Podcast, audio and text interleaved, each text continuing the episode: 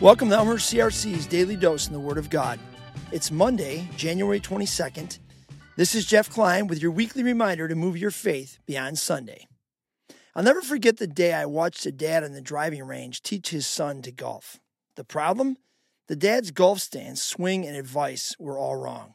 This kid listened to his dad. He had no chance whatsoever of becoming a golfer of any kind. It was disastrous.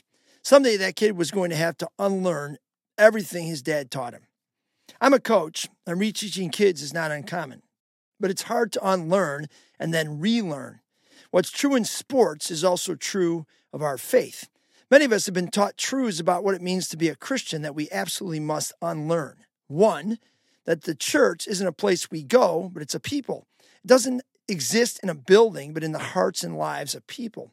Wherever you go, the church goes with you. You are the presence of Christ in the world. Two, that our faith isn't merely about right beliefs and growth does not mean getting smarter or having better theology. Instead, faith is about a person, following a person, Jesus, and growth is about transformation as we follow. Three, that being a witness is not about standing against things or overtaking the government, but it is about living in such a compelling way that people are drawn to the Jesus that we follow and want to hear our message about him. Four, that an active Christian faith is not one where we are simply good church members, but instead one where we look for opportunities to make a difference in the world wherever we go each day. Unlearning.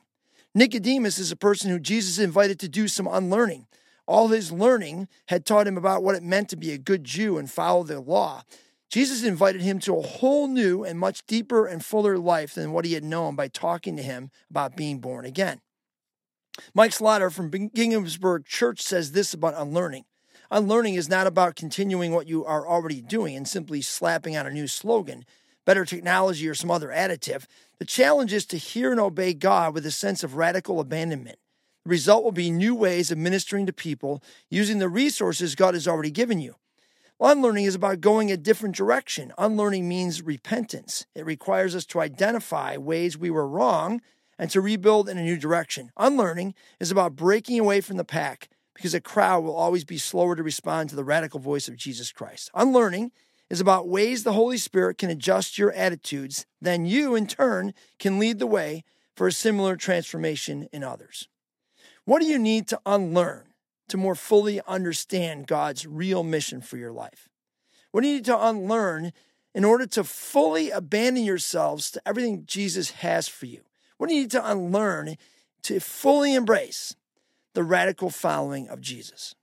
Let's pray.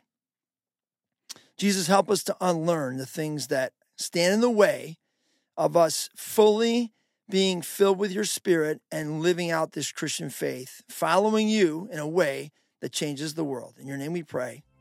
Amen.